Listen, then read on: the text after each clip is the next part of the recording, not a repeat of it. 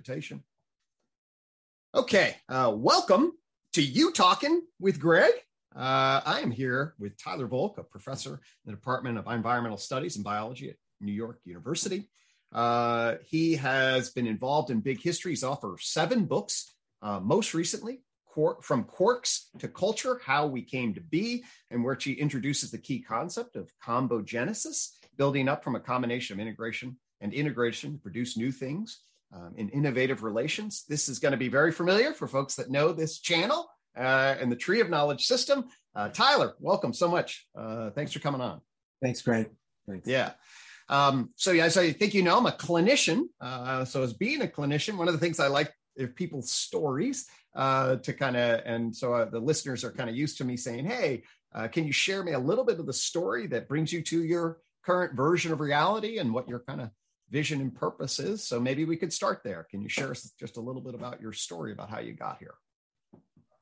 Where do you want me to start? Uh, oh, one, one, one point of correction. So yeah, well, I am a professor, but it's a professor emeritus now. Ah. Uh, okay. Well, yeah, actually, I wasn't. I thought that might be the case, but I pulled this off. I guess a somewhat dated yeah, that something's not everything's been corrected yet. Maybe I'm letting it drift for a while, but no, no, oh, that's great. Not everything's. It's hard to it's hard to catch up on one's life when you have changes like that. Totally. So, how long you been emeritus? Uh, one year. A year. Okay. All right. Totally. So, how's it going for you? Uh, pretty good. yeah. Okay. I got. Uh, I can. I can work on some back burner things. Uh, right. Basically, getting interested in redoing some of my meta patterns work of common principles across uh, scales of nature, uh, yeah, which. Quarks to Culture, uh, because Quarks the Culture, that book came from my desire to thought thinking I, I could update meta patterns because I had preliminary material about levels of organization of nature in meta patterns. Right. But I felt uh, that 20 years later, um, I could do a much, well, I could ask different questions, not not just do a better job, but ask different questions. Well, that. lovely, but that's a perfect place to start then. So meta patterns like a 1995 book, if I recall, something yeah, 19, 1995. Okay. Uh, so yeah, maybe tell us a little bit about how you entered into that portal and what the basic theme of meta patterns is, and then we'll bridge up to uh, quarks to culture.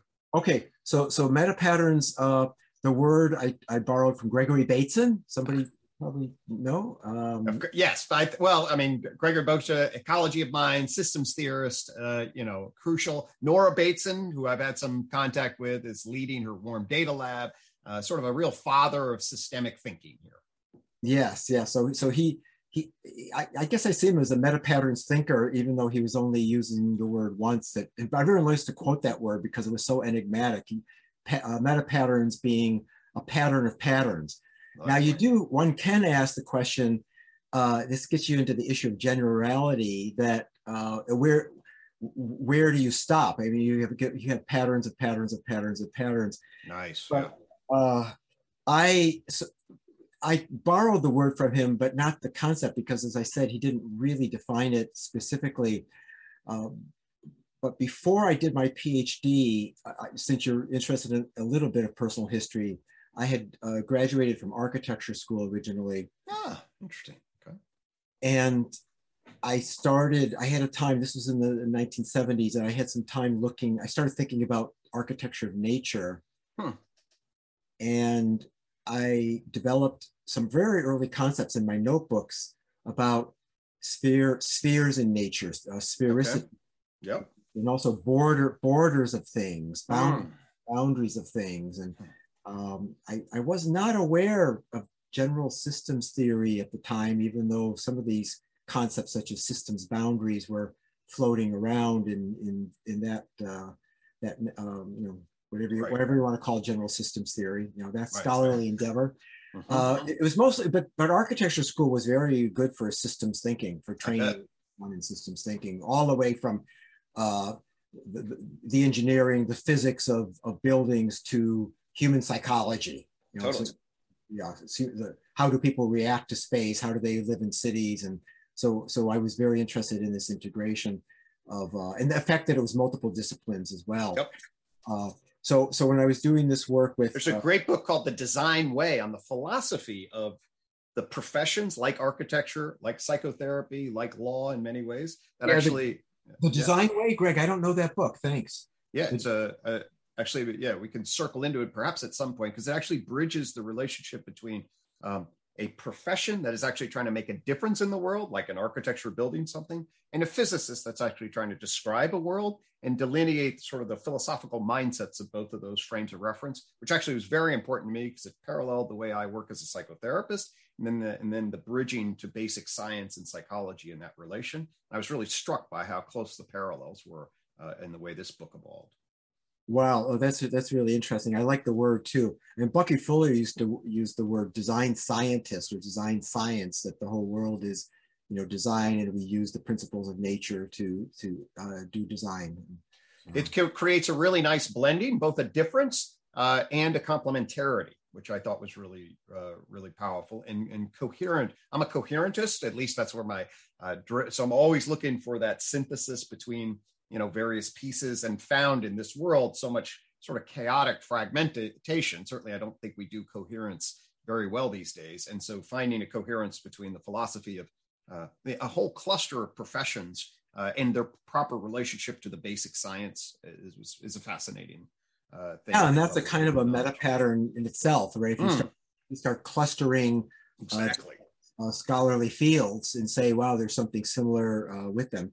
I mean, universities do that with, like, say, their humanities and arts. I mean, there is kind of a clustering there, but there may be a bigger clustering, or there may be more interesting clusterings. Uh, well, this sort of creates it takes the classic cluster of the sciences and humanities and the two, you know, cultures as core identities, and argues there's actually a third professional identity that actually is not of, of educators, of lawyers, of you know, that are not really um, specified in either of the classic artistic science, uh, human, humanities view and the sciences view. So it's a fascinating sort of like, oh, here's a whole nother branch that actually can be specified. Um, and, and, and, and, Gregg, what are you what are you calling that third? Uh, that uh... well, they call it the philosophy of the design way, and I talked to the authors about this, and actually, I hope I have them on UTOK. Um, but anyway, it's I, I, I don't know that there's a particular I don't know that that's been delineated. Uh, the sort of the territory was spelled out, and I and I basically and I think his response was really positive, um, was because I was like, actually, you know, psychotherapy uh, fits right into the structure that you're articulating, at least the way I've specified it. And when we place psychotherapy, so they were architectures and, communi- and uh, computer scientists that actually authored the text. And then when we place psychotherapy, we had a conversation about how you bring educators and lawyers. Essentially, all the professions get grounded together in relationship to applied prescribed knowledge that both has a craft and an obligation to make change in the world, and at the same time has a specifiable knowledge base that bridges them to the humanities, but it's a then, I mean, into the sciences. And then so this creates this particular kind of class, and architecture was the archetype um, that he was using really for the for the argument. Oh, cool. And and that that there's some difference there between a more classic division of theoretical and applied. Yes, because what it so there's well there's theoretical, there's applied, and there's the creative. So the creative arts then are generative in relationship to the the springing forth of the human potential and then placing oneself in relationship to that pure generative structure. Okay, so that's why he's essentially framing the humanities and the arts. And then you have the sciences, which are basically describing the frame of reference. Okay, at a descriptive explanatory way in as much neutral or objective terms as possible. So you get that dialectic, the sciences and humanities dialectic.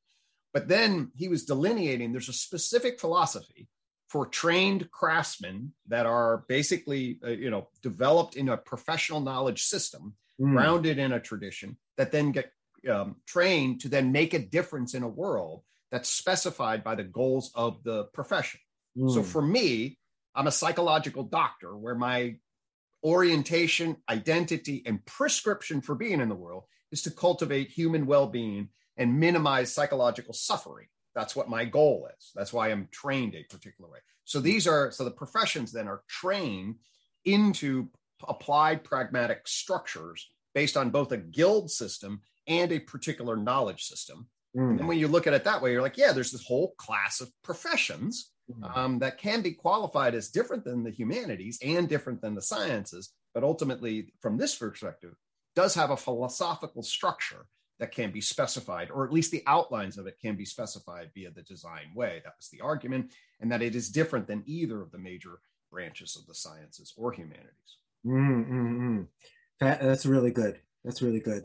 So yeah, so I would consider myself to some extent, at least in heart, a member of the design way. Yes. Uh, well, this is what we share, of course, you and I. And I think a lot of, and we were talking about Dave Christian too. I think a lot of the people that come into the big picture view have probably a foot both at some level in the applied engineering, architectural, psychotherapeutic side of the equation, historical side of the equation, and another foot in relationship to the sciences and trying to bridge that when you zoom back to do that coherence i think this is when a big picture view of the cosmos is very likely to pop for folks mm. yeah one question maybe we could get into at some point is that i, I always wonder um, with, with the big picture modeling or mapping you, you like to use the word mapping and i'm, I'm happy with that word also I'm uh, happy with modeling, by the way, so we could probably just get along. we'll, we'll, we'll, see which word you is useful in pragmatic context. But anyway. the mappings of models or the models of and, and, and I was I always wonder like you know uh, I, I I feel since I, this this big picture uh, modeling I feel has helped me even when I get into specifics when I did my work on the global carbon cycle, for mm, example. Mm, right. PhD work uh, that it helps, but it's hard to define how it helps. It, mm. It's it's, it's uh, you know it, it, it gives you like it gives you templates to sort of use in this design processing. I I, I feel strongly about, but it's, it's, it's, it's not my field to put my have to put my finger on what would be the applied psychological benefits of this in education. Um, well, from from my vantage point in the way, so here's the argument I make. So I I, I used to be director, and, and then I voluntarily retired because I didn't want to do so much administrative work of this program and combined integrated clinical counseling school psychology. Okay. And so it's a deliberate program that teaches from a holistic and systemic perspective. And essentially, the critique um, is, uh, is that, hey, if you don't zoom back out, okay, you're very likely to get caught in a narrow frame of reference. Yeah. And therefore, you'll be less likely to see other things and less likely to be able to tie things together to create a complex whole model, essentially. Mm-hmm. And so we then, at least our argument now, can we demonstrate, hey, this is, you know, in terms of outcome and utility, that's a, uh, it's certainly there's a lo- logical, coherent argument to be made, at least in relation um, and those of us, certainly I speak for myself, whatever my schematic uh, cognitive sense into meaning making structure is in terms of my own disposition, um, I find it really almost absolutely necessary to zoom back and find the parameters of understanding so that I can then move from that frame. You know, I often use the analogy of, hey, when I was doing puzzles, my mom was all right, find the edges. you know, it's like I want to zoom back and find the edges. And my inclination is to do that as big uh, and clear uh, and comprehensive and coherent as possible. Yeah, I, I like that uh, uh sort of a, as a metaphor. Find the edges. Of course, the, the, the edge would be uh, one of these uh, border phenomena that yes, one totally. Of, one of the meta patterns of the borders of things. And and one of my fascinations with it was um, was well, even in architecture school, there were there was people we were reading like Edward T. Hall about mm-hmm. about different uh, country, uh, different cultures, uh, sort of training people to be more or less comfortable with when they're talking to each other. How close do they stand to each other? And so, so the, the we have these psychological borders that are not just our skins, but there's other there's other phenomenology that go in there, and, and we use a lot of metaphors: thick skin, thin skin. Yep. I'm not talking about the person's physiological skin, right? So, and, and, this is all the Lakoff Johnson, uh, you know, deep. There's deep structural uh, principles that, that we are using to do to do our thinking with. Uh, so, so that became so while I was uh, a, a, professor of uh, Earth system science at the time and doing work on looking at the global carbon cycle, and in some ways that getting into that work was hmm. came from the uh, human concerns I had in architecture school that okay. you wanted to do something for people, but right. when I got into the more theoretical modeling science, it was uh, to to try to figure out something about the bigger problems of the world. Totally. But I kept the I kept the meta patterns work uh, sort of going on a back burner, and eventually published. Uh, I had a sabbatical, and wrote a book, and published a book with Columbia University Press called Meta Patterns, in which I I outline these these um, well borders, binary systems, uh, mm. centered versus dispersed, uh, mm. layers. I have things on t- cycles and time, phenomena phenomena that are cyclic in time and and, and then subcategories of these of these various sort of sub meta patterns of these meta patterns. Right. And during that work, I I did in the in the chapter layers, I had some material on levels of organization of nature. Mhm. Now I was very, I had been very influenced by Jacob Bronowski and his Ah. concept of stratified stability, Mhm. which he was very taken with. And in his show, The Ascent of Man, and in the book, he mentioned that nature builds in steps. Yep.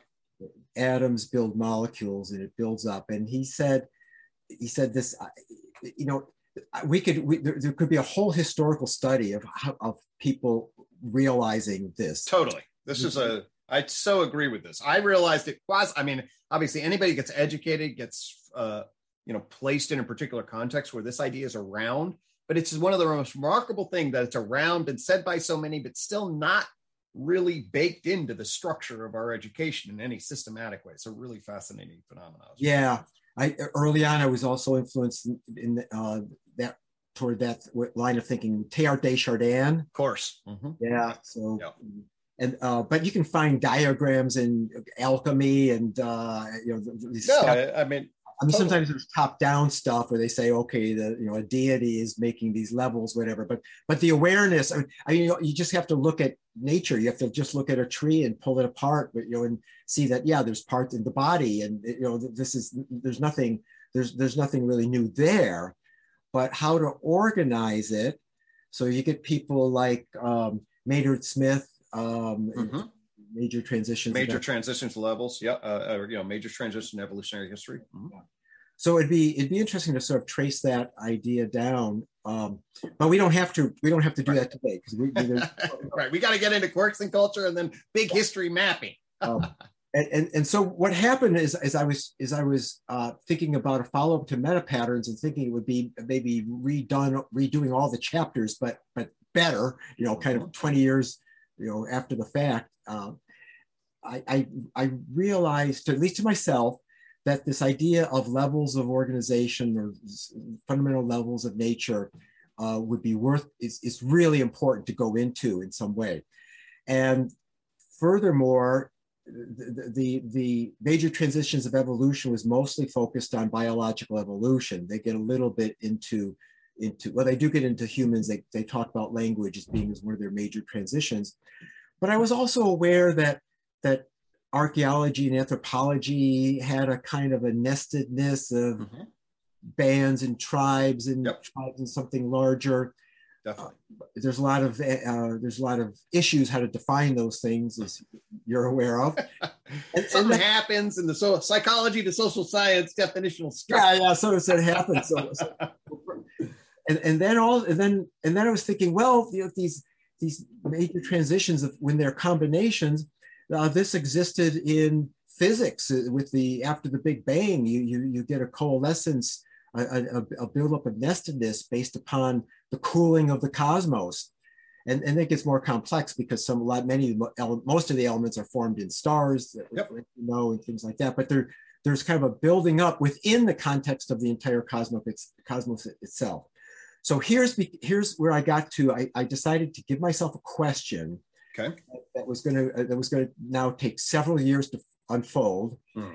and the question was uh, was can i def- rather than just saying nature comes in these these levels of of uh, parts and wholes and uh, you can look at an airplane and has you know, anything Yep. engineer has, has parts and you have subparts and subparts can i start with the big bang and count levels distinct how many levels to get to let's say modern human society Okay. All right. so I wanted to set this off as objectively as out, set this out as objectively as possible. Could I, can I step back? Now, now I have to be making the evaluation, Of course. but rather, but so, eh, so for example, what I wanted to avoid were many people will talk about the organs within the human body as being a, a level of the human body Mhm, mhm. but from a pers- an evolutionary perspective, the organs came into being. They evolved within within a much simpler multicellular body, Yep. and so I want, so I decided I would treat the eukaryotic cell going to multicellularity uh, as one of these okay. steps. Good. Okay. Which is consistent with with um, uh, major transitions of evolution. Yep. But the organs would be separate. They're they're coming into being as a complexification within yep. a a level of what I ended up calling combogenesis. Yes. Genesis through combination and integration. Okay. Now, uh, so then I then I started. So so the other the other point that, that of this logic is that each step should have something significantly different and new to it in terms of its relational capabilities mm. of the entities that came into being through combogenesis okay. that facilitated and opened up in let's say the Kauffman terminology of the yep. possible, opened up possibilities yep. for a next merging to form um, a, a, larger entity that could not have come into being directly from the prior level. Okay. Hmm. And that would, if I stayed to that logic, hmm. I could take, I could look at the what the current science of physics, chemistry, yep. you know, biology, and archaeology and anthropology, what they're telling us, consult with experts as I need them, and see if I can count, you know, count the levels. To, dumb beginning to it, yep. but see where that led. Mm. Uh, and and I got twelve.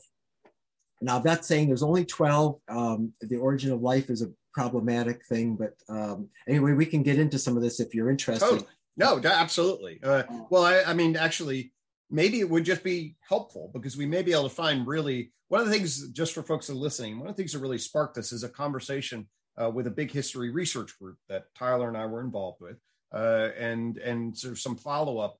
And the emergence that that uh, that came out of that discussion is hey can we consolidate big history around a mapping modeling process whereby we're arguing that people that are coming at this big history issue um, are seeing something in the center, but seeing it through different maps. Uh, my friend John Vervaeke used the term aspectualize. So a knower comes and aspectualizes key aspects of a particular frame. Uh, and then out of that emerges a map and model, depending on what it is that you're trying to make sense out of.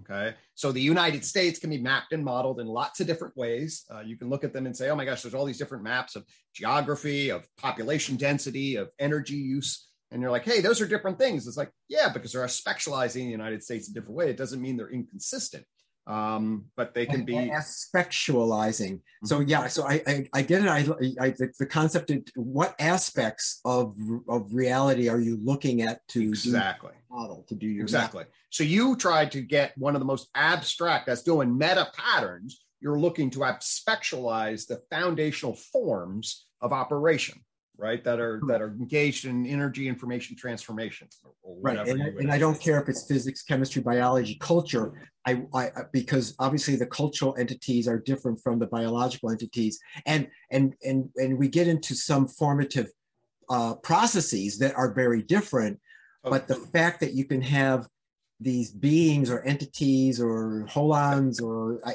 I, I ended up just using the word thing. Like I thought that was the most abstract uh, and and even though that seems a very kind of cold thing, if you think of the phrase or do your thing, well, yep. thing things got some abstraction to it too. Totally. Well, actually, so this is where you and I. I mean, I think there's a lot of overlap here. So I'm zooming back, although I'm a, a specializing in a different way. So you're trained as an uh, an, an architect and then into a, a, big systems thinker, you know, an environmental science, etc. I'm a psychologist, um, and then trying to figure out what my field's about. Uh, and it has this real interesting conundrum, basically, between is the field about mind and what do we mean by that, or is it about behavior? Okay. And yeah. field, my field itself doesn't know, or there's no agreement about what those terms are in relation, interestingly. Right. But one of the things that I did as I got into the picture was okay, I am going to take a natural science view. And at one level, the epistemology of natural science is a behavioral view. And that basically means that there are entities or things or objects in fields that are changing. Yeah. Okay. So at the Yeah. basic category level, there's these entities that I'm specializing at whatever level of analysis, okay, that then change. And then it's what are the st- stable and reliable patterns of behavior at whatever level of analysis that I'm actually trying to track. And Yes. so that became that's an early frame of reference that I bring to bear as sort of a natural science into psychologist frame of reference that's tracking the world. Yeah, so that's re- that's really cool, Gregg. So when I saw your paper in the Big History, I I, I think that was the first I heard of your work. All of a sudden, you had this paper appear in what 2019, 18. Yeah, uh, 19. Yep. Uh, because I've been watching Big History, but I, you know, I'm a psychologist and psychotherapist, and it, those two worlds don't have a huge amount of overlap. Yeah.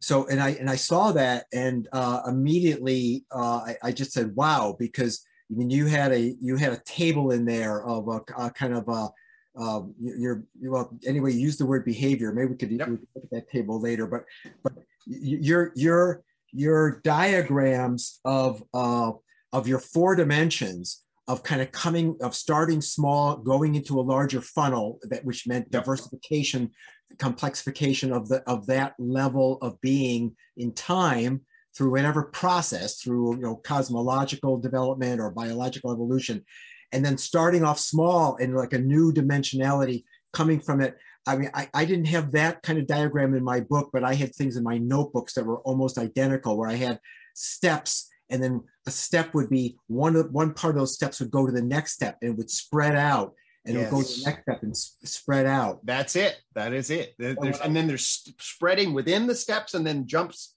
into a new step, and then there's that relation, Yes, and then it's jumping within- tracking that. new steps. And when I saw your your word behavior, I, I thought, oh, that's that's interesting. I now understand you coming from psychology. You're taking the concept of behavior, which is very natural in psych- psychology, and and mo- moving downward all the way to atoms. So atoms have behaviors. Uh, I'm t- I'm totally on board with that with that word. I I was I was using the word relations, Mhm. relationships, but but wasn't so active, but re- relating. And and some people would say, oh well, relations. That's uh, you know that's kind of an odd word because that's sort of a human word. But it, we don't have we don't have good language for this. No, so see, to me, you're you're absolutely right to hit relations. This is exactly. Um, so I think we're operating in the exact same frame of reference because when I was doing what are entity field relations, right? So you place the entity, Yeah. so and you have it's to- entity in a field, and then the understanding of the entity, which is the thing, versus Yeah. the thing that it's not, is Right. defined at the Right. boundary of the relation. where the where it is the relation between the field and entity, especially then you move that thing through time, which is the behavioral angle. yes. Now you have these the entity field relation in the picture of the moment of time, and then you move that through time, and now you have the time dimension, and so it's relational of entity field across time. So I'm totally down with the idea that actually one of the most abstract framings would be a relational framing. hmm And so, yeah, then your use of the word field, that's interesting too. I, I'm, I'm totally comfortable with that. I, I've used it myself. My notebooks, I probably used it in Quarks to Culture. Um, maybe coming from the environmental sciences, I tended to use the word environment uh, rather than totally because well but right and if you look at the the thing you're referring to is this periodic table of natural behaviors i developed so the natural Periodic table of natural behavior. periodic behavior and I, the short answer periodic table of behavior but it's really natural behaviors because they don't classify things like this coffee cup uh, technology is not classified but it tracks the evolution of natural behaviors across levels and dimensions um, and so yeah so then you drop from it says hey there's the social societal cultural field that you and i as persons live in.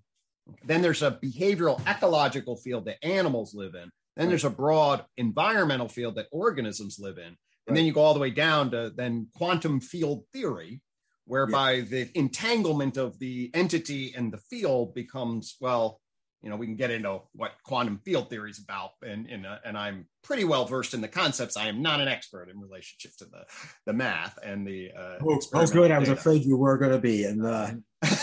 you know, but I, have tracked the concepts pretty well. I don't speak advanced mathematics, unfortunately, so I'm enormously impaired in my capacity to richly understand that field. But anyway, yeah, when I got into the the the, the first level, the uh, the things of the fundamental, of, I mean, of the, of the standard model, I, I I definitely went over that carefully with a particle physicist at NYU. Yeah. You know, you always hear, well, okay, the words ultimately the words are going to be wrong, but this, uh, but okay, I'll I'll I'll put my rubber stamp on it. You know exactly. What, yep. No, I did the same. Actually, Eric Chaisson from Big History fame was one of my ah, was a ah. physicist uh, collaborator. Some, not majorly, but we. I read Cosmic Evolution in 2001.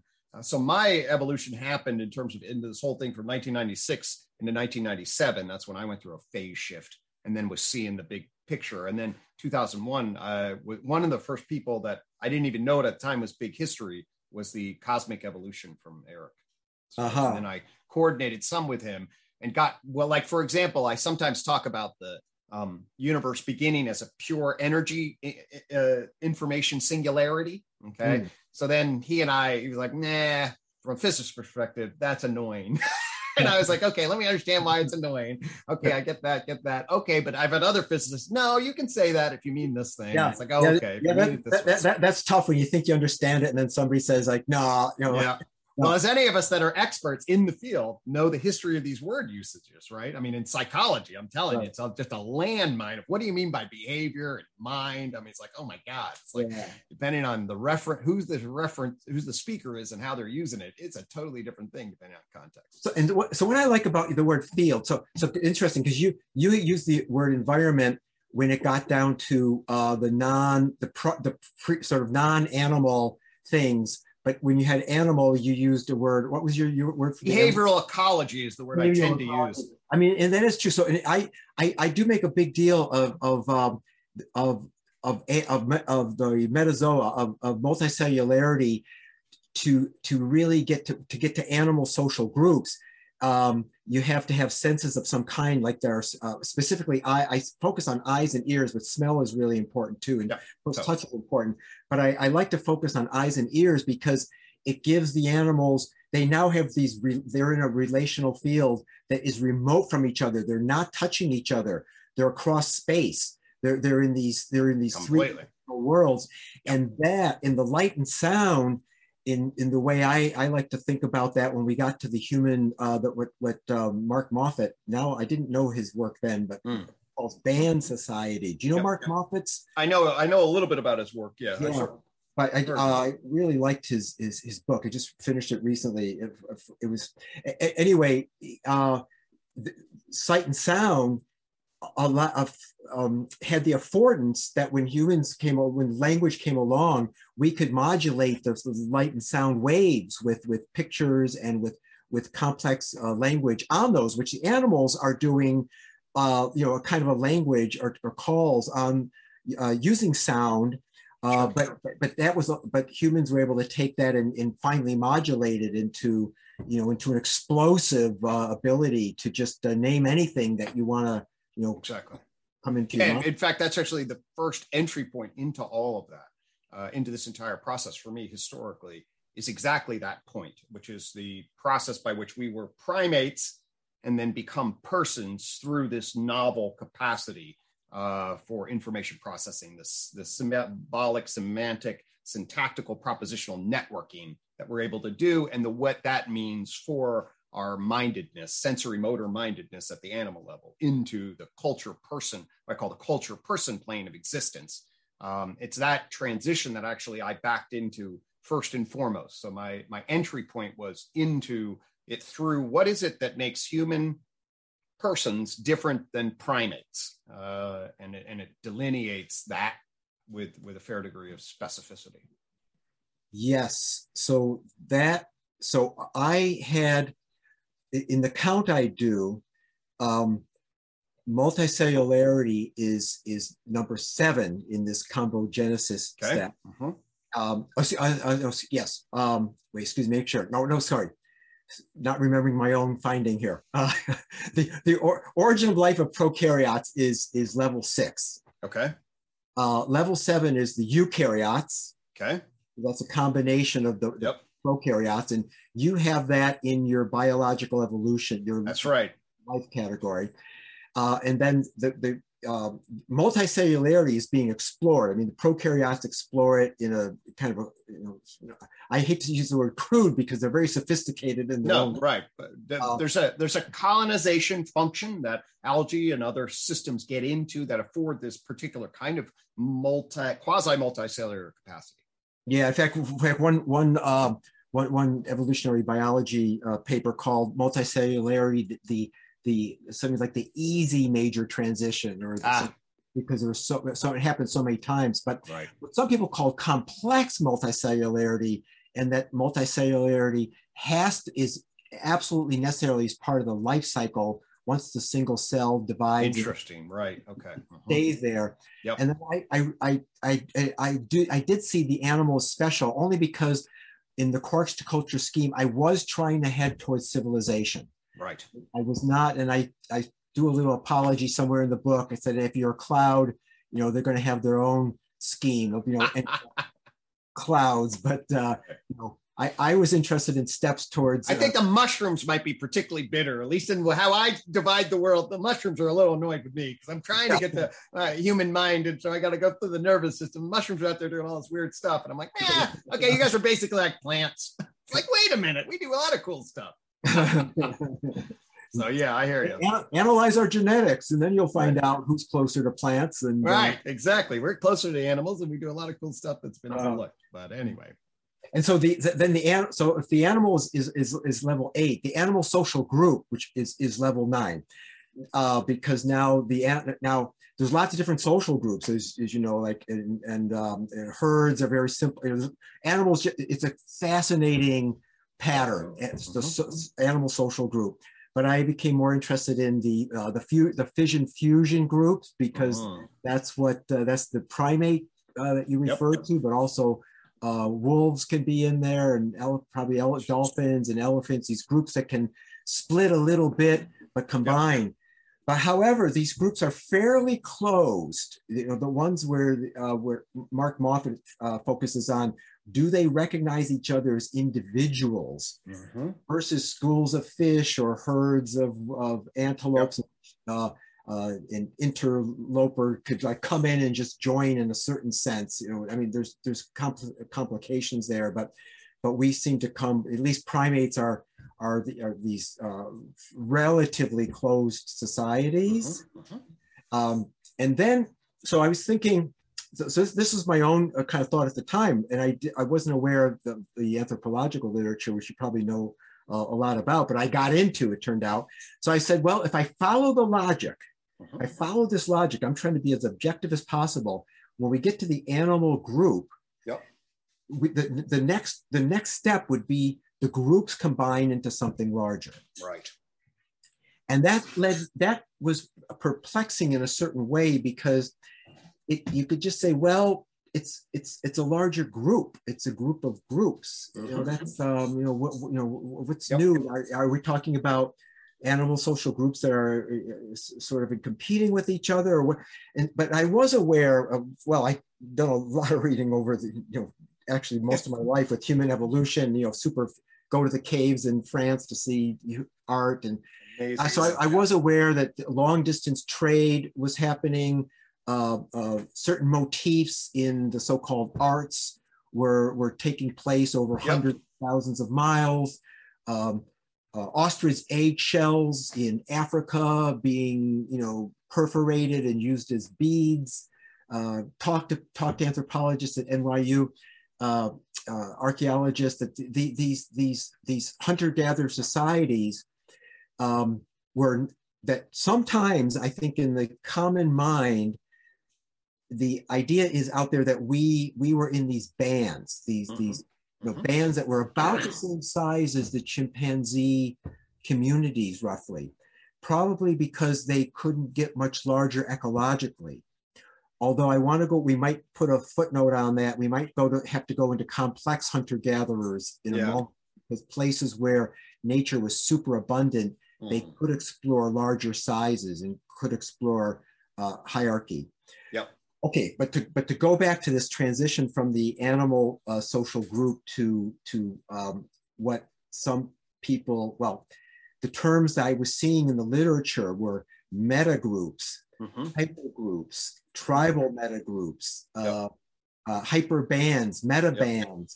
Yep. I, I, didn't see that the literature, all of a sudden, that opened me up that wow, there's a whole anthropology is talking about humans e- evolving, and we're, I'm not putting a time level on here. Yep. Okay. Mm-hmm. Homo erectus, like this is probably a gradual thing, but at some point, uh, people became they were aware that they were part of something larger than their local band. Right. Mm-hmm. Their in group, their in group, they, they had at least two in groups. One was their local band, and one was something larger, mm. probably shared language, shared. Well, Mark Moffett emphasizes marks, mm. uh, m- marks of, of, of, necklaces or, or mm-hmm. ways to mm-hmm. wear decoration on the body or clothing, because that we because somehow I, am being influenced by him uh, recently because I just read his book, but it, it, it, was totally it was consistent with what I wrote in sort of the big picture way mm-hmm. in Quarks to culture, in that the the unit was larger than the local. Uh, right. And nice. one and another fascinating finding from uh, man, I have to I have to look him up. Is it is it Hunt? Um, uh, uh, I, and I had I had a, a number of uh, hunter gatherer and anthropology experts uh, um, re- review this chapter, mm-hmm. uh, including uh, Fred Myers, who's at NYU, who's an expert in uh, Australian Aboriginal mm. structure, and and you know, and confirmed that the the social structure is, is, is much larger than the band. And right. and the uh, one of the findings is the fact that these people were quite fluid in moving around. They weren't mm-hmm. they were not in these band what Moffett calls a band society, a society of bands. Right.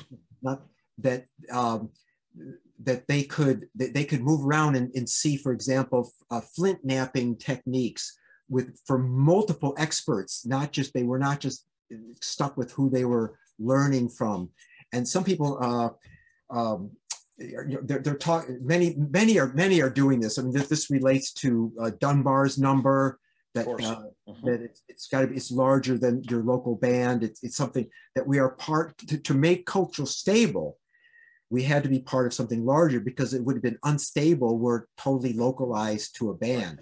Totally. And by the way, that's about 150 give or take, folks, in terms of what Dunbar number is. So get, get for folks that are listening and don't know, in terms of the size of that group that is at least theorized by Dunbar, with some evidence, although there's certainly some critics, as to whether or not when does it have to um, split essentially to maintain stability, and the Dunbar number is about 150. Mm-hmm, mm-hmm. So anyway, and, just for folks listening. Yeah. So this is why I was I felt comfortable with defining um, the, the, the let's say the cultural meta group as as a new level of combogenesis, not just because obviously something happened with uh, you know the human mind evolving, right. evolving, but it could actually be looked at in this in this logic of combogenesis of now you had bands going into something larger and it was no it was not just a larger band you now had culture. So there was a whole different love that. Yeah fundamental different ways of being in the, in those cultural systems. Right right. Yeah so um and that's really cool and i really like uh the, the way the structure that you're analyzing in terms of this combogenesis um really lines up very nicely from the slightly different angle that I'm bringing around the architecture of the human mind and what changes afforded that, and then what the structural functional relations of those um, human systems are, and why they actually, at least from a, a UTOK, my unified theory of knowledge overall, and tree of knowledge uh, in particular, why we're really taking this qualitative shift. Okay, so the qualitative shifts in UTOK at the cone level. Um, is is an added ingredient specifically. So life to uh, matter to life, and then life to mind, and then mind to culture are the qualitative shifts. And the argument basically is, yeah, something is certainly there's a combogenesis, um, and you're seeing this too, but we can maybe specify at least the way I saw it and see how they sync up. Okay, so what yeah. I what I came in on with this problem, what I call the problem. Oh, did I interrupt you there? No, no, that's okay. Okay. Go ahead. Go ahead. I'll remember what I was going to say. Okay. So I come in at the problem of psychology, which is we don't know what this term means. Okay. And and and and what what actually that means is we were just talking before we hit play, or is that actually the ontology of what we mean by the mental or the mind or even consciousness and cognition. In other words, the referent in the world is not agreed upon. So very scholars in very you know rich traditions can use the word mind or the mind and mean very different things. Uh, so so Mhm. very diff- completely different reference. Mm, Okay. Uh, and so it'd be like the word atom or electron meaning very different things. Okay. Now, if you get into the physicists, they're like, what does an electron mean? Well, the real rich technical discussion don't have 100% agreement. But if you just zoom back a little bit, an electron is very clearly defined. There's a Yes. reference, you know. Mind is not like that at all. Yeah. Life, by the way, is essentially like that, although there's more fuzziness about exactly when something would be alive I agree. the living world start you know bacteria is alive. Uh, a sodium uh, molecule isn't a sodium atom is isn't okay um, Yeah. and voila and then there's stuff in between. But when you say mind okay uh, there's actually at least and this my current book really specifies exactly why and how there are absolute there are at least three different fundamental reference that people have in traditions okay? So one definition is essentially a neurocognitive functionalist view, okay? That basically the mind is what the brain does and that coordinates the behavior of the animal as a whole. Okay? So this is neurocognitive functionalism. All right? And so oh, you see in this case you see bees running around a flower, okay? Well, the mind is the brain system that's coordinating that activity. Yep. Okay. Okay, so that's one definition. Mm-hmm. Notice we don't know what's inside a bee, and we have no real idea whether or not bees are, I'll bring now a second definition, conscious or have sentient experience of being in the world, the subjective conscious experience. Right, For right. other people, mind, the primary referent is that it's that subjective conscious experience of feeling, of being in the world, of seeing the world behind your eyes. Okay. Mhm. And that's another referent that people have. Mhm. And then a subset of people also have from the Rene Descartes tradition, the mind versus matter. It's a human self-conscious narrating reasoning referent, okay, where the hmm. like the Western mind, you know, is is the is the cultural, reflective, justificatory narrative structure, okay, that then isn't really present in other animals. Okay. But are you saying that was different from your second one, in which Yeah. there, there was contents of the mind? Yep. How is that? Because the contents of the mind are are, are reportable. Well, if you get into Rene Descartes, it's really interesting. Rene Descartes' very ambiguous, where he, whether he thinks of sense impressions, like the felt experience of being, Yeah. as being part of mind or the automatic mechanistic processes. Depending on how you read Rene Descartes, Yeah. animals can totally feel pain and pleasure, but they don't have second order reflection on the pain or pleasure that opens oneself up to reason and Yeah. reason giving. So uh, in UTOK, essentially, what UTOK comes along and says, okay, the first two are clearly in the animal kingdom. In fact, I'm petting my dog Benji right now. Okay. He just walked in like an as an animal does, wanders in, checks me out with his eyes and his ears and his nose as a sensory motor entity, right? Okay. And almost certainly by every piece of evidence I would say we currently have has feeling states inside of it. You Yeah. know, if I crush his paw, he will hurt. Okay. In a Yeah. subjective sense. But at the same time, even though I've done a lot of UTOKing episodes, Yeah. Benji does not follow my UTOKing episode. Um, uh, so for me, that's mind three. So mind three is mediated by self-conscious language, and it is the thing essentially you develop as you become a socialized person. Yeah. Okay. So it's the capacity for self-reflective justificatory narration in a socialized culture. Okay. But your Um, but your scheme. So wait, you, you you have the three. You have mind three, but you your mind one is begin. Wait, your is your mind one beginning with um, where where does that begin?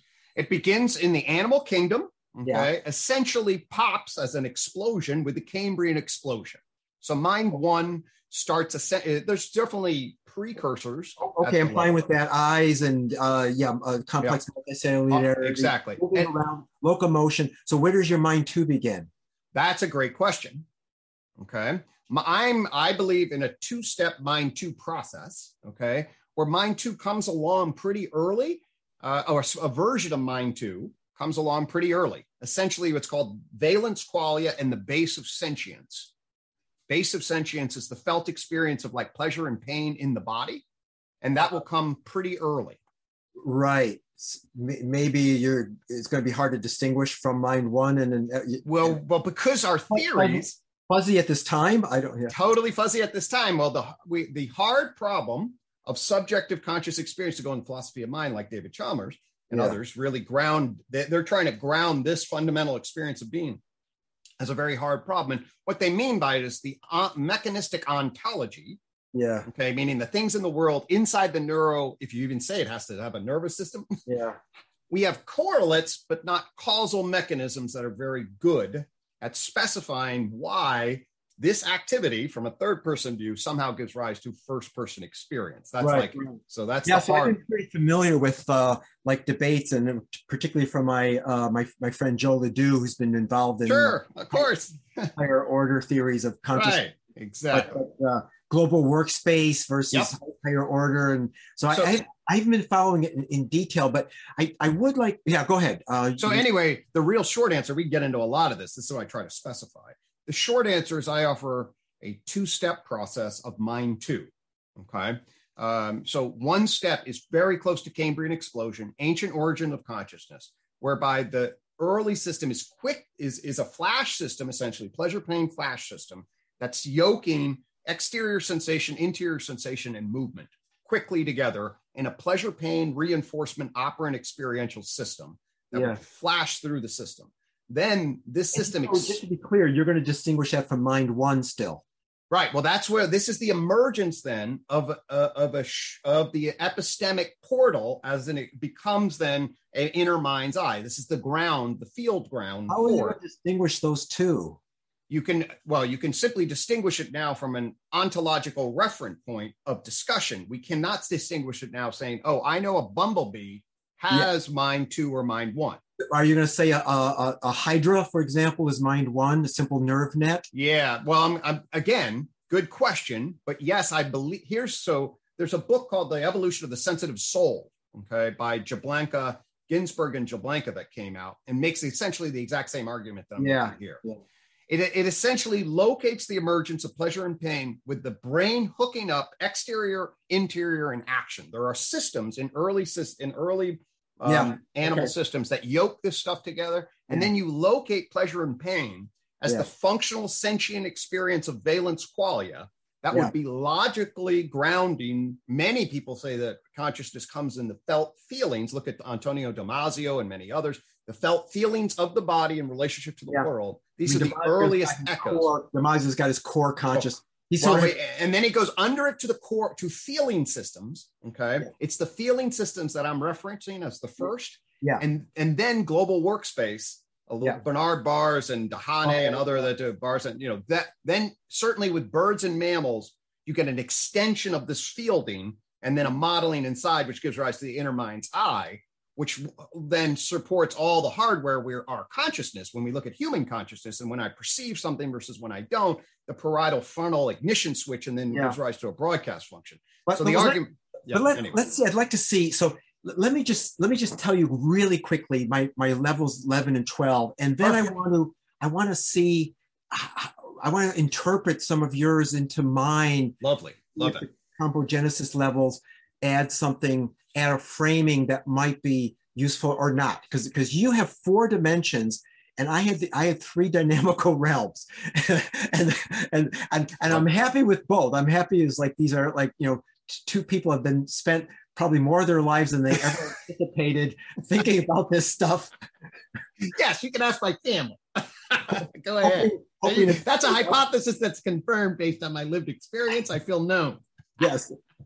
Uh, so yeah, go ahead done. So so uh, so so once you had this this band society in the beginning of culture, and you know whenever uh, you know we don't, we don't have to put a year on it. We don't, there, we should not put a year on it at this point. Um, but it, uh, and then humans are, are exploring getting larger, larger groups. You know, it's, it's kind of I see it. Can we at least back it up here? So let me just give it. So like this would be at least uh, less than five million years ago less than five million. And really, I'm I'm interested in when we get to the, the middle Paleolithic, okay. when clearly or, or, or ornamentation. People are doing ornamentation. Just wanted to put it right. So if this was happening 10 million years ago, our whole our models are a little weird. yeah. We'll just put it. I like to kind of put the like, okay, how far back am I willing to go before I'd start to think I'm maybe I'm just wrong about and and personally, I uh, even though the even though uh, Homo erectus has has tools, uh, I mean, Steven Mithen originally pointed out many people the, the these these tools were pretty much the same for a million years, right? And they so, do hand axes for a long freaking time, people. long time, and so we so I'm I'm interested uh, when there was uh, a complex enough culture that we can talk about some kind of cultural choices and cultural evolution going on. Yep. But that so that's that's this level ten. But and humans are exploring larger um, uh, larger social groups, so it looks like it's really fuzzy. But uh, uh, in my interpretation, when agriculture and animal husbandry came in, that was a new level of combogenesis Yep. because that brought in what had been part in the wild and the origin of agriculture is another huge topic but that brought them in as as energy as energy systems as Yes. uh, into the human into the human organization. And the new so and what's the new relationship that these human groups had at that point? They could transport it. They could they could move into zones that maybe were not as productive and take these plants and animals with them. And so complex hunter and gatherers it could be like the pacific northwest in the united states with the salmon fisheries Yep. could explore larger social groups. They were exploring some loose hierarchy but but it was coming uh, the animal and plants being really brought in and tended is a combogenesis event. And one thing that strikes me Gregg is a little bit uh, off our topic of getting into mind but that's very similar to the eukaryotic cell yes, the bacteria as an energy de- as, yes, as an energy source, totally. as an energy and and by the way, so this is fascinating. I love this. Okay, because actually this is and this is the point that I really want to explore is because different mappings are going to spectralize different features, and if we actually are able to see the same thing and then get together and talk about what you're seeing relative to what I'm seeing. So here you're seeing, hey, what is the organization of these systems and how do they well combine and generate various you know energy information patterns and that are stable. Okay, and, and give, so and then- give something give something fundamentally new give to give something fundamentally new that you can document and says, okay, these has new patterns, although there may be meta patterns underneath them, but they're new patterns that we can then track. and that and that can facilitate a next a next step And then create the ground for a next step. Okay. uh-huh. So in my system, I don't even, I do not have either the eukaryotic transition, which I totally agree is totally major, but I don't specify it. And I actually do not have the agricultural transmission as a specific level. Okay. And I can Mhm. explain why, because, and that's not to say they're not important. It just is the, the thing that I'm as spectralizing doesn't elucidate those as foundational. And, and so that's, that's uh, the, one of the reasons for technology. Okay. Uh, now here's where I think we get closer though, because when in the, uh, level 12 was the was the geopolitical state, which the archaeologists can't say historically happened because humans learned to have expandable bureaucracy and they could take over other other polities and incorporate them, not just maybe raid them or or you know you know whatever. Actually, they learned to incorporate them. So, and so now so now I have these 12 levels that formed a set yep. of a commonality. Yep. It's a weird set, right? It's not physics, it's not biology, it's not culture, but it's a set in that they all came from a, a- an event of combogenesis and Yes. all led to a, an event of combogenesis. So they have this as an ontological Totally. commonality, Yep. right? Okay, now there was clearly clustering to me. There was the whole group of from the stuff of fun of starting physics molecules. Yep. And then there was the prokaryotic cell Yep. to the animal social group, which you you can't really get into how these things are happening unless you invoke biological evolution. Totally. And then there was a cluster going from the band society of early human cultural, uh, the, the start of what I'm now calling cultural evolution, up to agriculture and up to the state. So I Yep. see those as a cluster. And, and people are called, people talk about cultural evolution. Yep. What fascinated me, so, so, okay. So then I said, wow, there's all these, these are these big clusters that I ended up calling dynamical realms Mm. because there were overarching dynamics that that are part of the process of combogenesis within those realms. Uh, okay. And so there's 12 levels, but three realms that came out. I mean, I could have, you know, mm-hmm. st- started with like physics, biology, and culture. A lot of people do. But I, to me, they emerged out of this developing this logic of getting these 12 right. levels and seeing, well, clearly there's culture, there's there's there's clustering because we're not going to explain um, agriculture without saying something about cultural evolution and right. choice, and the human mind, and things like that. And but but this leads us. This led to another uh, way of framing it that if there's these three dynamical realms, there's some of the levels are more important than other levels of combogenesis because some of the levels of combogenesis did something so new in terms of the uh, in, in, terms of the behaviors that were setting up the new relational fields that subsequent events of combogenesis took place within those macro dynamics. Totally. And those macro dynamics are physics, chemistry, biological evolution, and then cultural evolution. Now, next, next step, biological evolution. This relates to you, you had diagrams of of um, our language is slightly different, but you had a three part braided, I, I call it a mm-hmm. braided process. I'm using propagation, variation, and selection. Yep. I think you're using selection. variation, selection, and retention. Uh, uh, so I mean, yeah. So just it's the same thing. It's just a slightly different word choice. And and what what I totally um, am sympathetic with and vibed with, and not only just sympathetic with, but it's like, wow, you're seeing the same thing. You use those in your in your subsequent dimensions. Totally. So and so, with cultural evolution, um, people have been talking about. There's some really a lot of lot of work out there with with sort of a, a, a three a three part braided process of some kind of uh, replicative process, some sort of uh, some sort of varying process, and some sort of uh, sieving or selective process. Uh, but thinking about the mind and looking into uh, people like Searle and I know reading other people, and and also just uh, reading in in in how learning happens, uh, it, it, was clear that the mind that there's a limit. Is it okay if I just use my own terminology? Please, P- yeah. PVS. Mm-hmm. A PVS process would be a propagation, variation, and selection process or general evolutionary dynamics. But the word yep. evolution is sometimes problematic to use because sometimes people want to only be biological. But I'll just use PVS for now. And that we have, we it's cognitive, we have a cognitive PVS process. We can we can call up scenarios in our minds about our choices we're going to make. We can we, we make those we, we we have a selective process in our own being and then key to human uh, social uh, structure and evolution are groups getting together and doing social PVS, having discussions. Uh, you know, where should, should we move? Should we? Should, is it time to move? Yes, no. Let, let's let's let's let's hack these things out. And so I saw, I see, I am still seeing a the human culture evolution is basically I was calling it dual tier, a cognitive PVS and a social PVS that were happening. Exactly now, the cognitive PVS begins in animals in, in, in, in totally. animal learning. Exactly. Thorn, uh, what, uh, what Joe LeDoux told me would be a Thorndikean learning, which you're exactly. well familiar with.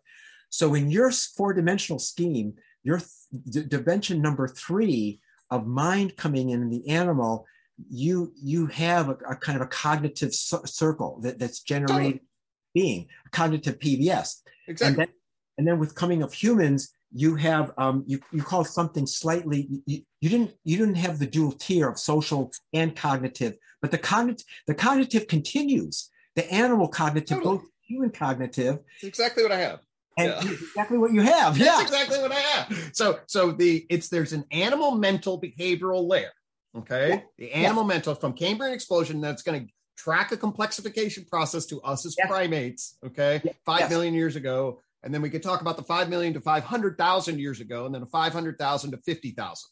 Okay. Okay. Algorithmically, logarithmically, there's actually, I believe, a rate of change function that's operative here. 5 million, actually, then 50 million, kind of primates and mammal and mammals, but then 500 million, quasi 5 billion. There's actually a really interesting logarithmic scale. Okay. Okay. But anyway, let's, so yes, there's mind, there's animal mental behavior. This is where my field fucks us up, Tyler. Okay. B.F. Skinner, the the behaviorist B.F. Skinner's entire core model is your mom, Oh, so how, what do you mean? meaning of the animal behavior is a variation, selection, retention, a propagation of admitted behaviors, Hmm. animals in, within the lifespan of the animal. So there's natural selection for living creatures. Mhm. Beha- Skinner argued there was another vector that emerged in the world called operant behavioral selection. In Mhm. the course of the animal, the animal has evolvability in ways that plants don't.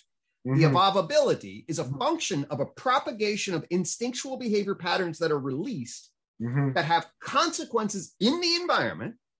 Mhm. And the evolution of learning is the selection of the consequences that are retained in learning. so it's a total propagation of, of learning framed by a propagation, variation, selection. In fact, he calls himself the Darwin of psychology. Ah, well, I didn't know that, huh? Yeah, yeah. So, but he's but notice his terminology. This is what gets us all screwed up in our metaphysics. yeah. It's all, of course, behavior. He hates the term mental. He argues mental. Now, Yeah. the one thing, I- the other thing I'll say is my good friend John Vervaeke, okay, a 4E cognitive scientist, which 4E cognitive science takes the information processing view of cognitive science and puts it back in an embodied, extended, enacted, embedded environment, i.e., sort of a behaving animal. Okay. Mhm. And Vervaeke's model of cog- neurocognition that goes down to the Cambrian explosion Okay. is a recursive relevance realization model that I call your inner Skinner.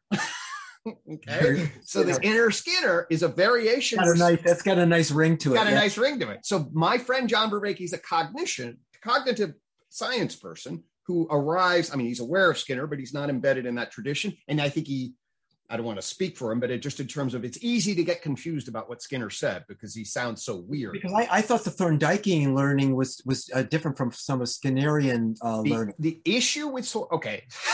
But, issue, but, but anyway, I would see these. So- I would see once this P, once a cognitive PVS happens of some sort, that itself can now be subject to evolutionary. Uh, yeah, that's right. It becomes a whole new realm. becomes a whole new realm. Yes, yes, and I think that so. I I had put that within the uh, um, a relationship a relation going on between the animal and the animal social group that that was all taking place within that. You simply had that as a new dimension um be, be, and, and- but i i admit that if if one were well if i'm defining if one were defining levels strictly by combogenesis that's happening within current i mean that's happening within multicellularity that's complex complex complexification I, sometimes i'm not happy with that word but i haven't thought I love actually that's a, I can I I played around with complexity. I actually landed on complexification. I have a pretty clear definition of that. That's pretty consistent with this, and I think can elucidate and differentiate from complexity. But anyway, that's a whole nother. I like that term. It turns out. uh, anyway. so sophistication or something like that. I, I fooled with other options only because um, because complex can have a negative connotation to lots of people. Not you know, well, this is too complex or something like that. But but complexification. So so that's happening within um, the, with, within within those level of combogenesis, and then so that I, I think that's really the difference because if you define if one defines the, your dimensions by the coming into being of new PVS dynamics, then the animal cognition would be a, a- something fundamentally new. I mean, right. it- and, and so now let's talk about that. Now let's say why I define it this way. Okay. Okay. So what is the glue that ties together those dynamics that afforded a st- stable framing of reference and a qualitative shift? The argument that there's a gluing function here that I'll explain, a field glue function in information processing and communication networking. yeah. Okay. Okay. Okay. So you get an RNA world into DNA world, whereby the DNA is our placeholder for the information storage and processing mechanism within a cell, we'll say. Okay. Yes. And then communication networks between cells as they distribute chemical signaling to create a particular bio adaptive field system. Yep. where each cell then is information processing within, communication between. We'll just use that for relational dynamics. Yep. Okay. Yep. And then and then there is certainly different kinds of systems that border on novel information processing system. The immune system's one, okay, but there's one system that takes off in the Cambrian explosion. Yeah, yeah. the- I'm glad you brought up the immune system because that's a good example of evolution discovering PVS systems as exactly. powerful. Okay, okay. Totally. So, Yeah. so, but, but the way the immune system does it, it doesn't give rise to an entirely new information processing communication field system that affords higher order combogenesis. It's because the immune system is inside the It's organ. within because it comes as an organ system in relationship to what you were saying before. But when you get a sensory, motor, complex, active body with eyes and action, and then engaged in complex, active with prey predation relations, Yeah. now you're moving the Yeah. entire system as a field, and you have an information processing system, the nervous system, Mm. okay, that can coordinate all of this. So it stacks the informational structure and then can afford communication of forms back and forth with Mm. another information processing system and then move the entire system in a new dimension, i.e., the behavior of the animal as a whole, Mhm. in immediate relation in a space-time dimension that Yeah. it, plants and fungi cannot do.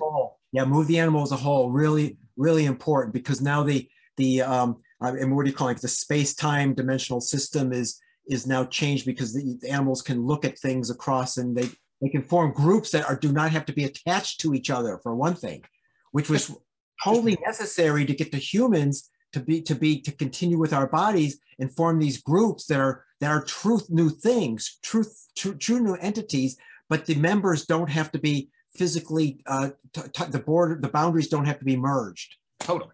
So, Yeah. so now the nervous system is a new information processing system, which is the fundamental insight of the cognitive world Aha. in the 19. That's what it. If you're going to say, what did they discover? Well, the ontology of the nervous system is an information processing system. People debate about what exactly that means, and there are different models of it. Okay, but if you were to say, if there's one thing that cognitive revolution delineated in the 1940s to 50s, it's the shared understanding that the nervous system is a kind of information processing system. Mhm. Okay. So now we have that. And then, the, then that means the nervous system is akin to the animal, much like the DNA structure is akin to the cell, or at least there's going to be a lot of parallels there. You know, But when you when, when all this work with the new discoveries about the the fungi and the plants, you know, totally. We, we should be totally open there. And there are all sorts of fascinating things. However, But it one is the wonders. One wonders then if if the if it's if, the- if the PVS uh, the, the the PVS capabilities of the nervous system are somehow fundamental to forming this this new field because I, I, I think that what we've delineated, the capacity to tie the organisms together, create a new dimensional structure, and then have other organisms, i.e., other animals, that now can do that in relation. Yeah. You know, fungi, if fungi start getting up and walking around, that's going to freak everybody out. right So, as cool as they are, and believe me, mm-hmm. just like with the immune system, the capacity of the living world to demonstrate biointelligence should we should be open to being amazed. We have been amazed. A lot of people underestimated how much biointelligence there is in the world. The fungi and plant research shows that there's enormous amount of complex communication Mhm. and intelligence inside those systems. Okay. Mhm. So we should, me, I'm like, totally, you know, that's cool. right It doesn't mean though that they are getting up and walking around. Yeah. You know, it's just a and getting up and walking around is at least you know certainly in the map I'm given higher order. And at a basic descriptive level, a four-year-old is going to go into the woods and be like, "Oh, there's are birds and bees and squirrels, and there are flowers and trees, and they behave very differently." So, any descriptive level, there's a higher order descriptive behavioral level that animals are doing. Obviously, that's very different than plants. Yeah, it's it's it's a bit. I think we can make a a, a good analogy with the prokaryotic cells are also exploring multicellularity with some of the bacteria, uh, you know, emerging in their reproductive structures, merging, uh, uh, moving as Totally. sending up stalks that are you know multicellular to in, in the reproductive stage when they run out of food. That multicellularity was something to explore. Yet it was the eukaryotic cell that, for whatever reason, um, you know, was led to the complex multicellularity, which led on to this more, uh, you know, which led on to animals. There's an analogy between, let's say, Huge the, analogies. the plant and animal. I mean, this is the plants and fungi also exploring information processing uh, but there was something about the, the, the you know the animal that uh, it, it I, am with you that it's the remoteness it's it's the use of remote sensing in fact i have that as like the key invention uh, that, that, that was if, if you apply your combogenesis model to it how do you network together all these goddamn parts right and so yes. so if it, the, the capacity for new information processing systems to distribute across a network a novel capacity then to digest that information and communicate. Yep. Well, if you get a novel information processing system, possibly to glue together a system and then cause that system to behave holistically, the argument is, oh, wow, yeah, that opens up a new dimension of behavioral yes. patterning. And it may have been the only way for that to happen because to, to merge and have like our skins go together into a bigger body uh, that's not going to be much that's not going to be anything new. I mean there are these organisms called siphonophores. They're in the ocean.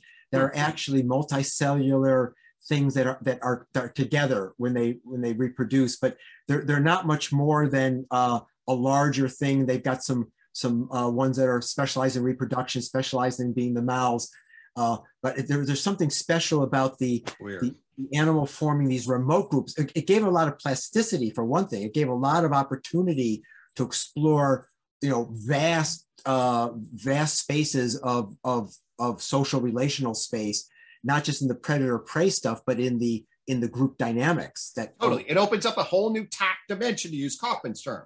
Okay, yeah. the adjacent possible becomes, and especially from a variation selection retention evolutionary arms race and learning arms race, you're now placing these animals in competition with each other. Prey predation relation becomes central.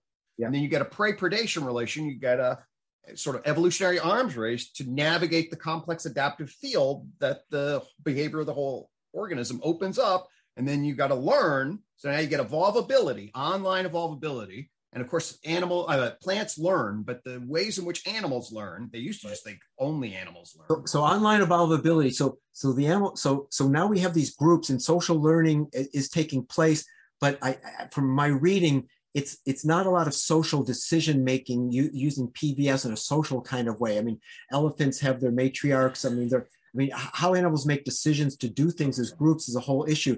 But so then you then you would see the coming of a being in, of cultural evolution as as adding adding a, uh, a, right. So social. So, so, so three steps I want to delineate here. Get the groups together, have them be different than herds, have them actually recognize individuals. Yeah. So we'll, we see this in wolves, we see this in primates, we see this in whales. Okay. Yep.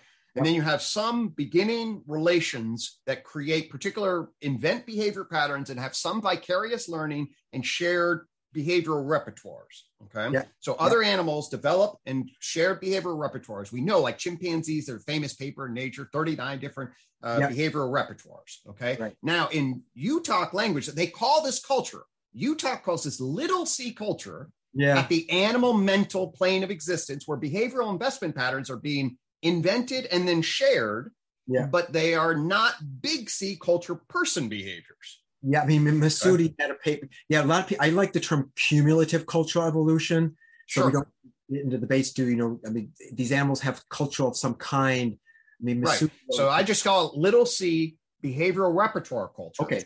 So what okay. happens? What happens at so, big C then? Right. So then, then we go from five million years to 500,000 years. So 500,000 years, our hominid primate system, uh, based on the work of Michael Tomasello. I don't know if you know Michael uh, Tomasello. Yeah, I read his okay. recent book. Well, yeah, okay, yeah. yeah. Becoming Human. So what happens to Michael Tomasello in terms of the com- capacity for systems in a combogenesis sort of way to create social coordination yeah. is an increased relational cognitive capacity for okay. shared attention and intention. Yes. Okay. Yes. So this is all, and this is pre-verbal from my vantage point. Okay. So, oh, but theory of mind is starting to come in. Theory there. of mind is now coming on, and now through theory of mind, we create an intersubjective field where gesturing, yep. music, rhythm, and the coordination of a group towards a goal, hunting possibly, okay, and right. other kinds of opportunities become qualitatively different because now the system can track intersubjectively. We have a group intention to hunt this mammoth. Yeah. Okay. And so, and that's what other animals can't do. They don't have shared, they have quasi shared, but it's broken and fragmented. We get this harmonized so that a three year old human being is demonstrating more theory of mind than an adult chimpanzee almost all on almost all Yeah, yeah, I think John Searle called this we intentionality. Exactly. That's what actually but Tomasello calls it too at the end of his book. I, it's we space. It's shared attention intention, epitomized by the pointing function, which immediately in humans very early on detects that, oh, you're asking me to look, and now I can sync up and you have an intention and we'll share our attention. Greg, I once I, I think I, I, mentioned this briefly in the book, but I couldn't get too far with thinking about it. But I was I was thinking about it'd be interesting in how are we going to know when did the word we come ah, to existence? Totally. Yeah, no, it's a great question. That yeah. would be something uh-huh. you know huge right. Like when we have a word we. Uh, well, I will argue that actually, based on what I trailed, we can. There's a lot we can know if we take the right reverse engineering angle on this. Okay, so I discovered a reverse engineering angle onto this that actually gives a lot of confidence in at least the broad outline of the structure that I built. So I'll finish this, and we do have to yep. be aware of time here, but I'll yep. and then maybe we'll come back and we'll talk. This is so exciting. Okay, I love your combogenesis field, but it shows the top-down systemic assemblages of systems across this hierarchy in a brilliant way. And, and to map that to what I'm doing is great and super synergistic.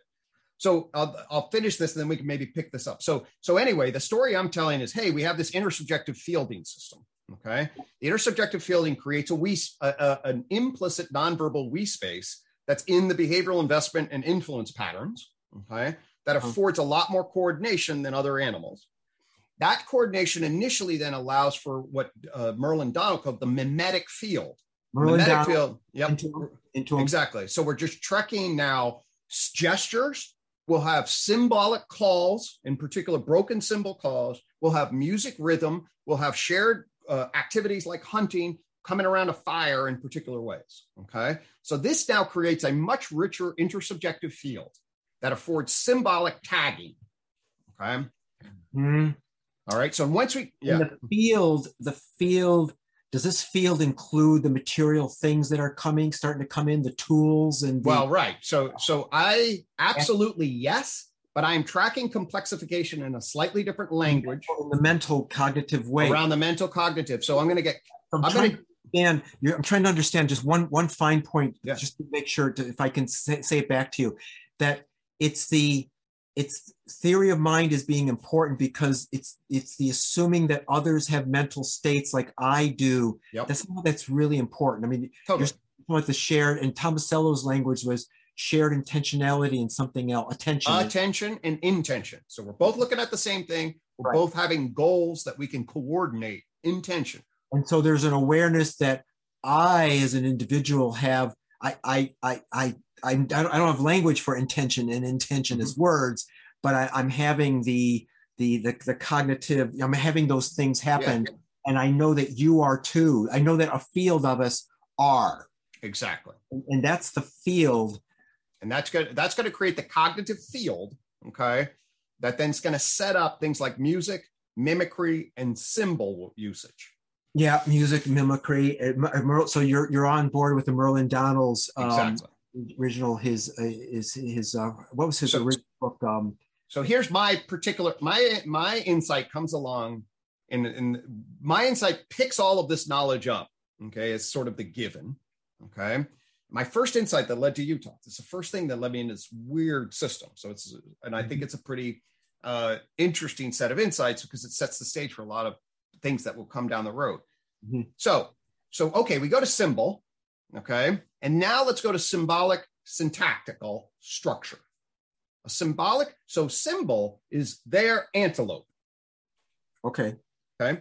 A symbolic syntactical structure. And Merlin Donald's mimetic world yep. could, could do that, right? He, totally. he's saying we, we could mime some stuff. Uh, exactly. With some something is more sophisticated than you know so, some verbal sophistication, but not not full um, use of phonetic building of, of any, because I, I, make a big deal with phonemes um, that can now be assembled into words, but this is prior to that. Right. Well, this is there's phonemes into words. Okay. And now I want to make the words into propositions. Yeah. But, but right, but I but I think the propositions in Merlin, some of the propositions would have come in his mimetic, his mimetic world uh, a well, little bit. A, a little bit Here's what unified theory says. Okay? Yeah, okay. So okay. what unified theory says is this: once you get propositions, there are the antelope. Okay. You yeah. make a positive empirical claim. That's the definition of proposition is that asserts a particular state of affairs okay. in the world that is or ought. Okay. okay. There are the antelope. Okay? okay. Unlike antelope there, a proposition now carries with it an affirmative state that can then be that is now claimed in the positive uh, you know world okay it's a yeah. positive assertion and others can agree or not agree with it too so this gets us into a kind of a selective process again i guess i mean i'm just oh, exactly now, exactly so now what happens is once you have this now think about the negative space around the claim so the positive claim is there are the antelope, and yeah. you just went to it right away. Right. Like now others can question that. Yes. Yes. Now think how easy it is to question. Who, what, why, how. Right. Okay. Right. So now you can think about these as cognitive gadgets that attach to the positive nature of the space. Uh, yep. exactly. Exactly. So these are cognitive gadgets that are easy that young kids can learn because yes. one word, notice how you open up around this space yeah. And this gives rise to what I call question answer dynamics. Okay. Okay. Okay. Which is then the fundamental insight that I have is the problem of justification, which essentially is getting shared propositional networks that legitimize is an ought. Uh, uh-huh as separate things or you mean together right well now- together and then hold on uh, the last step i'm going to make is this is me as a psychologist yeah Okay, so now we're getting these belief so, systems. So, I'm, I'm, to, I'm, I'm, totally with you. Once you have these mm-hmm. propositions, they can now they they're, they're now things that can that can like. Uh, Merlin Dom is now we're in the now we're in a mythic. Imply, they imply characteristics that mm-hmm. imply uh, bigger fields of of uh, you know how do we know there there are antelope there? How do you know how far? How you know when? Um, I mean the the key question words are, are really fundamental in human fundamental here in terms of they're they're basically cognitive gadgets that attach to the negative space of propositional claims. Yeah. Okay. Uh, attached to the negative state attached to the negative or, or they i mean with, i see them expanding the propositional well, claims. exactly. Uh, i mean in other words they say well let's place this and now let's network this. See where the see where the relational space is of how this fits right. with all right. the other stuff. So it creates this in between space and then sees how propositions are going to network it's a mapping or modeling process to get back to those terms. Yeah, right? 100%. Well, we're, we're going to now build a system of justification that maps and models is an ought. That's essentially what the systems of justification are. They're going to now legitimize, oh, this is the way the world is, and ergo, this is the way you ought to be in it. And so you use the word justification to mean the the complexification of these of of the um, properties of propositions as we exactly. network them out and build they, we build them. Yep. Cool. So they become then propositional networks that are systems of justification. So I just call them systems of justification, the bricks of which are propositional networks glued together by a yeah. particular logic system and legitimize that then people play out in legitimizing functions when they argue and make claims and it will vary select and, and evolve depending on all sorts of different kinds of contexts so the people yeah the people arguing making claims agreeing with each other this is the, this are these uh, this brings in the social dynamics. This is the totally. this is the social PVS of two people agree. Oh no 10 people agree. Oh a million people agree or disagree or uh, we're, or, or we're going to move society this direction. Or do we move the band today? Or do we or should should should the tax should our tax law be such and such right? There's these we now have dynamics in place that uh, well okay yeah. Uh, yeah this is good that's exactly right so now okay so now i can hook up okay so my first intellectual uh, sort of awakening was on feminism i got introduced to the social construction view a postmodern view and that helped me see oh my god people will build systems of justification men say in this case that then legitimize their interests all right okay. and then diminish others and this okay. of course is completely consistent with that at that micro macroscopic level but i'm a human i'm a psychologist a clinician so here's the other real insight. This is why I'm pretty confident. I'm, I'm going to argue pretty strongly that this set of insights actually has validity. Okay. So here's what, what it's what, what, has validity. I missed that, that word. The, that the set of insights that the tipping oh. point okay. for cultural evolution for the last 50,000, you know, 500 to 50,000 years ago. Okay. Is this propositional network system. that then gave rise to the problem of justification. Okay. The problem and of justification. The problem of justification is how are we going to develop a propositional network that effectively yeah. legitimizes is and ought together? Yeah. Okay. And actually, there are three. And, and this has to be. You're saying this has to be. This is like the way uh, chemicals. You have to have uh, the autocatalytic chemical reactions to have a cell. You're saying this is what we have to have uh, um, as these as the interacting dynamics. This system of justification has to somehow be there to have, well, I would say the cognitive PVS hooked up with the social PVS that's going to allow us to have culture. Total. Uh, so exactly. Now let me follow your line of thinking directly. Okay. So here, what I'm going to, I use the term problem of justification, and I'm going to argue at the very least there are three big problems that are associated with it. That are, okay. I kept saying is and ought. So one problem is the problem of is if this is going to represent something in the field, what's its basic correspondence? Are there antelope over there or not at the level of accuracy? Okay. okay. So one problem is an accuracy problem. Okay. Okay. Then there are ought problems, but there are two ought problems that are potentially different. Okay, so ought is what what are we going to do about this? Now we're going to what are we going to do based on what our embodied oh, oh, interests are? Oh, okay, and you've got two two major ought two problems. major ought problems. classes. Okay, cool. Go ahead. One is the utterer and the where the investment of the proposition is coming from. I'm going to make a claim. I'm going to believe in a claim. We'll call this the personal. Like, is this relevant for me okay. in my world? That's the cognitive, the individual. That's a, that. Well, that will drop into my animal self. Okay. Okay. And then there is the how does it fit in the social field, either yeah. in the other, if we're yeah. just it's the dyad, or yeah. then the network, if this is relevant, however far out, we need to spin this justification, whatever relevance it has for the social field. And of course, there's a multiplicity down here. One or more other people. One or more other. Second class. Exactly. Yeah, okay. and I think Tomasello has has a kind of a developmental thing where like it's a dyadic shared totally. attention to to a group, right? So, uh, but but I'm yeah, I I think your two classes are good because the um, because they can map directly onto an individual uh, PV cogn- cognition and a social cognition, which is which is one or more. Totally. And, okay. Yeah, yeah. Okay. That, okay. So now we have these two. Now I'm gonna. That's the two justification. Wait, that's the two is wait. let's go back to what the two, that. Mm-hmm. That's the two the problems of ought around justification: the personal and the social. After we've after we've dealt with the is as, exactly. as one class, so you got the right. is and now you have the ought, two major classes. The ought has two major classes of the individual and the social. Exactly. Excellent. Okay. Excellent. So now what I want to do is I want to then say, hey, something's very interesting that emerges in this network field around propositional thought. Okay. okay.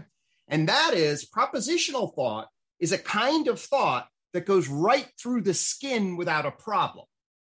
Okay. Okay. Okay. Okay. Goes right through the skin. So what do I mean by that? You say a sentence out loud. Hey, Tyler, I'm having a great time. Right. And then I say it privately. Right. Same propositional network structure. Right. Okay. Right. What that means is is that this is huge. This is you know what what this means is is that language is an information highway to your subjective thought, at least to the extent that it's organized in propositions. Like, yes. tell me what you think, Tyler. Yes. Yes. Okay. And I, have often thought that that people are part of consciousness and, and being aware of your own thoughts is extra as adults and other uh, people outside you when you're a kid. Totally. Well, this is actually how it starts from a from a. What are you thinking? Go back to I'm not thinking anything. Oh, I'm supposed to be thinking. I am thinking something. Oh, you learn to know what your pot. This is hypothetical. Maybe you can say this is true, but you you learn to even self-report better because others are asking you to self-report. Well, this is the whole point. Is is that okay? Now we have an entire field. Okay, where we have a highway from the other into your mind. Developmentally, now you're going to learn from parents how to think about that. Okay. Right. Right. And then it creates this whole dynamic about, well, wait a minute. If there's a personal and a social dynamic associated with ought, right. How do I narrate what my private thoughts are out here publicly? Because as soon as they cross the barrier, it is the case now they're part of the public field. Right. Right. Yeah. Mm-hmm. Where I may not want them to be part of the public field. Correct. Yeah. Yeah. And I didn't, before verbal narrative, I didn't have to worry if I had unacceptable thoughts and images and impulses. But yeah. now, if you ask me, what are you really feeling as Yeah. a human? I have to navigate what it is as it moves from just my personal interest problem into the social interest problem. Yeah. So some of the evolutionary psychologists, the early ones, would say that yeah, this is like a cheater problem too, che- cheater detection. Well, uh, you get lying on the other, lying and cheating. Now I can, so the affirmative. line, So yeah. I'm a clinician. So here's what I see but but it's more subtle too because I can not just lying, but like my self deception. my yeah and also but but i'm now going to tell other people how i see it and try to justify it but now they're not seeing it that way so i'm honestly putting i'm not even you know uh, lying i'm putting out what i want but now i got to deal with the with what what are people's reactions to that going to be? And you know and then it gets into a whole thing of like eventually the evolution of science where where science uh, codifies how we're going to let people you know disagree you know how disagreements are going to be done. So you could possibly track and you you are doing this this coming in at the base of cultural evolution. We don't exactly you know you're going to put say 500000 years ago or you know maybe it's Mhm. maybe you know we don't know right homo Right. heidelbergensis Right. We're doing, you're right. That's a basically 550,000 is it's coming online, which by the way, geologically is very, very small time. I mean, that- Right. that's a fine place to say, oh, wow, this explosion happens here. Right, but Homo heidelbergensis, where they're anyway, they're making Right. composites. It's, anyway, it certainly could be starting to spark earlier. But then if this is a base base dynamics of cultural evolution. I'm really digging this conversation. By the way, we can we can we can track we can start tracking this. How did this change historically through time? Just in the way biological metabolism went from the pro you know changed um, and and you know we might suspect there were some um, you know major innovations in the agri if if combo if agriculture is a major event uh, we might look for major changes in this uh, you know justification dynamics and, and also with the coming of the state i mean people are talking about different kinds of god systems in in the state system you know and, and talk about justification systems of uh, anyway yeah this is this is this is really cool Gregg yep Great. Great. I'm seeing, you know, from my, you know, my own readings, Merlin Donald, uh, all the Tomasello, all these people, uh, this is looking very, very good to me. Lovely. So I'll just, we can begin to, be- uh, really, really synergistically connected here. I love it. Uh, maybe we'll come back and we'll continue this conversation. Uh, I look forward to sharing this with big history folks, my folks, things like that. I'll finish with one final point, and that is, is actually, I would argue that if we just take one step back from Freud, okay, and ask what was Freud's fundamental observation about human consciousness, Okay. okay, it's essentially the case that you have an ego that sits on an animalistic id Okay. and navigates the superego acceptability of what's justified. Yeah. So that's the mapping. That, So now, yeah, the mapping between Freud's tri- triad and the, and and these uh, this way of look this model. exactly. So this gives rise to what's called the updated tripartite model of human consciousness, which is actually this thing back right here. And it just says, oh, you're a primate experiential self with a justifying ego that's managing a persona.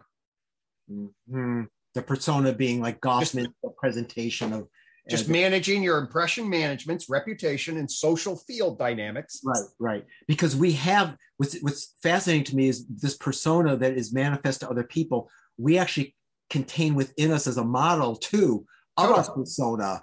So a hundred percent. I mean, it gets very loopy. I don't. Oh, know. Oh, it's totally loopy. In I- I fact, don't- what happens to many people clinically is as they try to model that, they internalize a critic.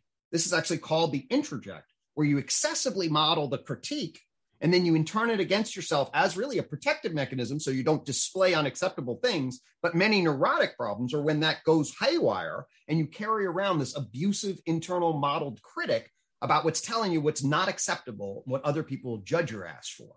Okay? right. So And it's that- that modeling taking off and then And we all have that, but if suffering. we have, and what's it called again? The technical term? the introject you internalize Project. you project and then internalize the uh, powerful other as a threat that says don't behave in an unacceptable way we're going to create a perfectionistic critical inside of you as essentially as a protective mechanism because it's better that you kick your ass first privately than you actually get your ass kicked Yeah.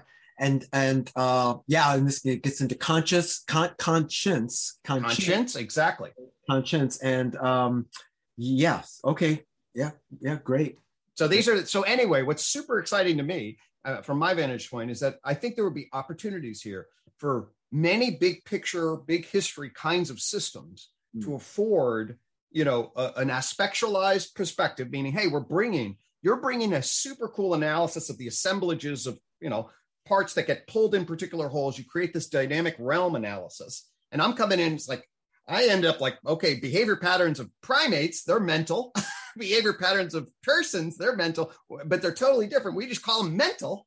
And some people mean one, some people mean the other. It's a disaster. Yeah. There yeah. are ways to actually pull those patterns out, align them. And when I do that, I get this other perspective that makes mind realm relevant. And now uh, we uh-huh. can put our stuff together maybe and really be like, oh my gosh, yeah, there's these are different maps and models of a yeah, yeah I think so. I, I, was, as I said, I started off with this question: Can I count the levels?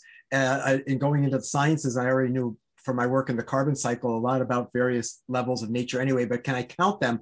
Now I have this set of phenomena and can I, and, and now what, what can I do with them? What, uh, you know, what, and, and then that led, so, and this is one of the advantages I think of sometimes the big picture stuff. It can lead you into avenues of questions that you didn't have uh, otherwise. And so, you know, led into all this material that, and then I, you know, see your picture and say, okay, Hey, I got we're, we're chemical realms. Gregg's got four dimensions, but there's really some close on 12 levels. Both of us, periodic table's got 12 levels. So you just tweak a little bit and like, oh, you're coming from the that angle and coming from that. Wow, that really syncs. And then so does like, that make hmm. us think we're there's we're maybe onto something here? I, I think there's an ontology, Tyler. We'll use the word that we you know began with.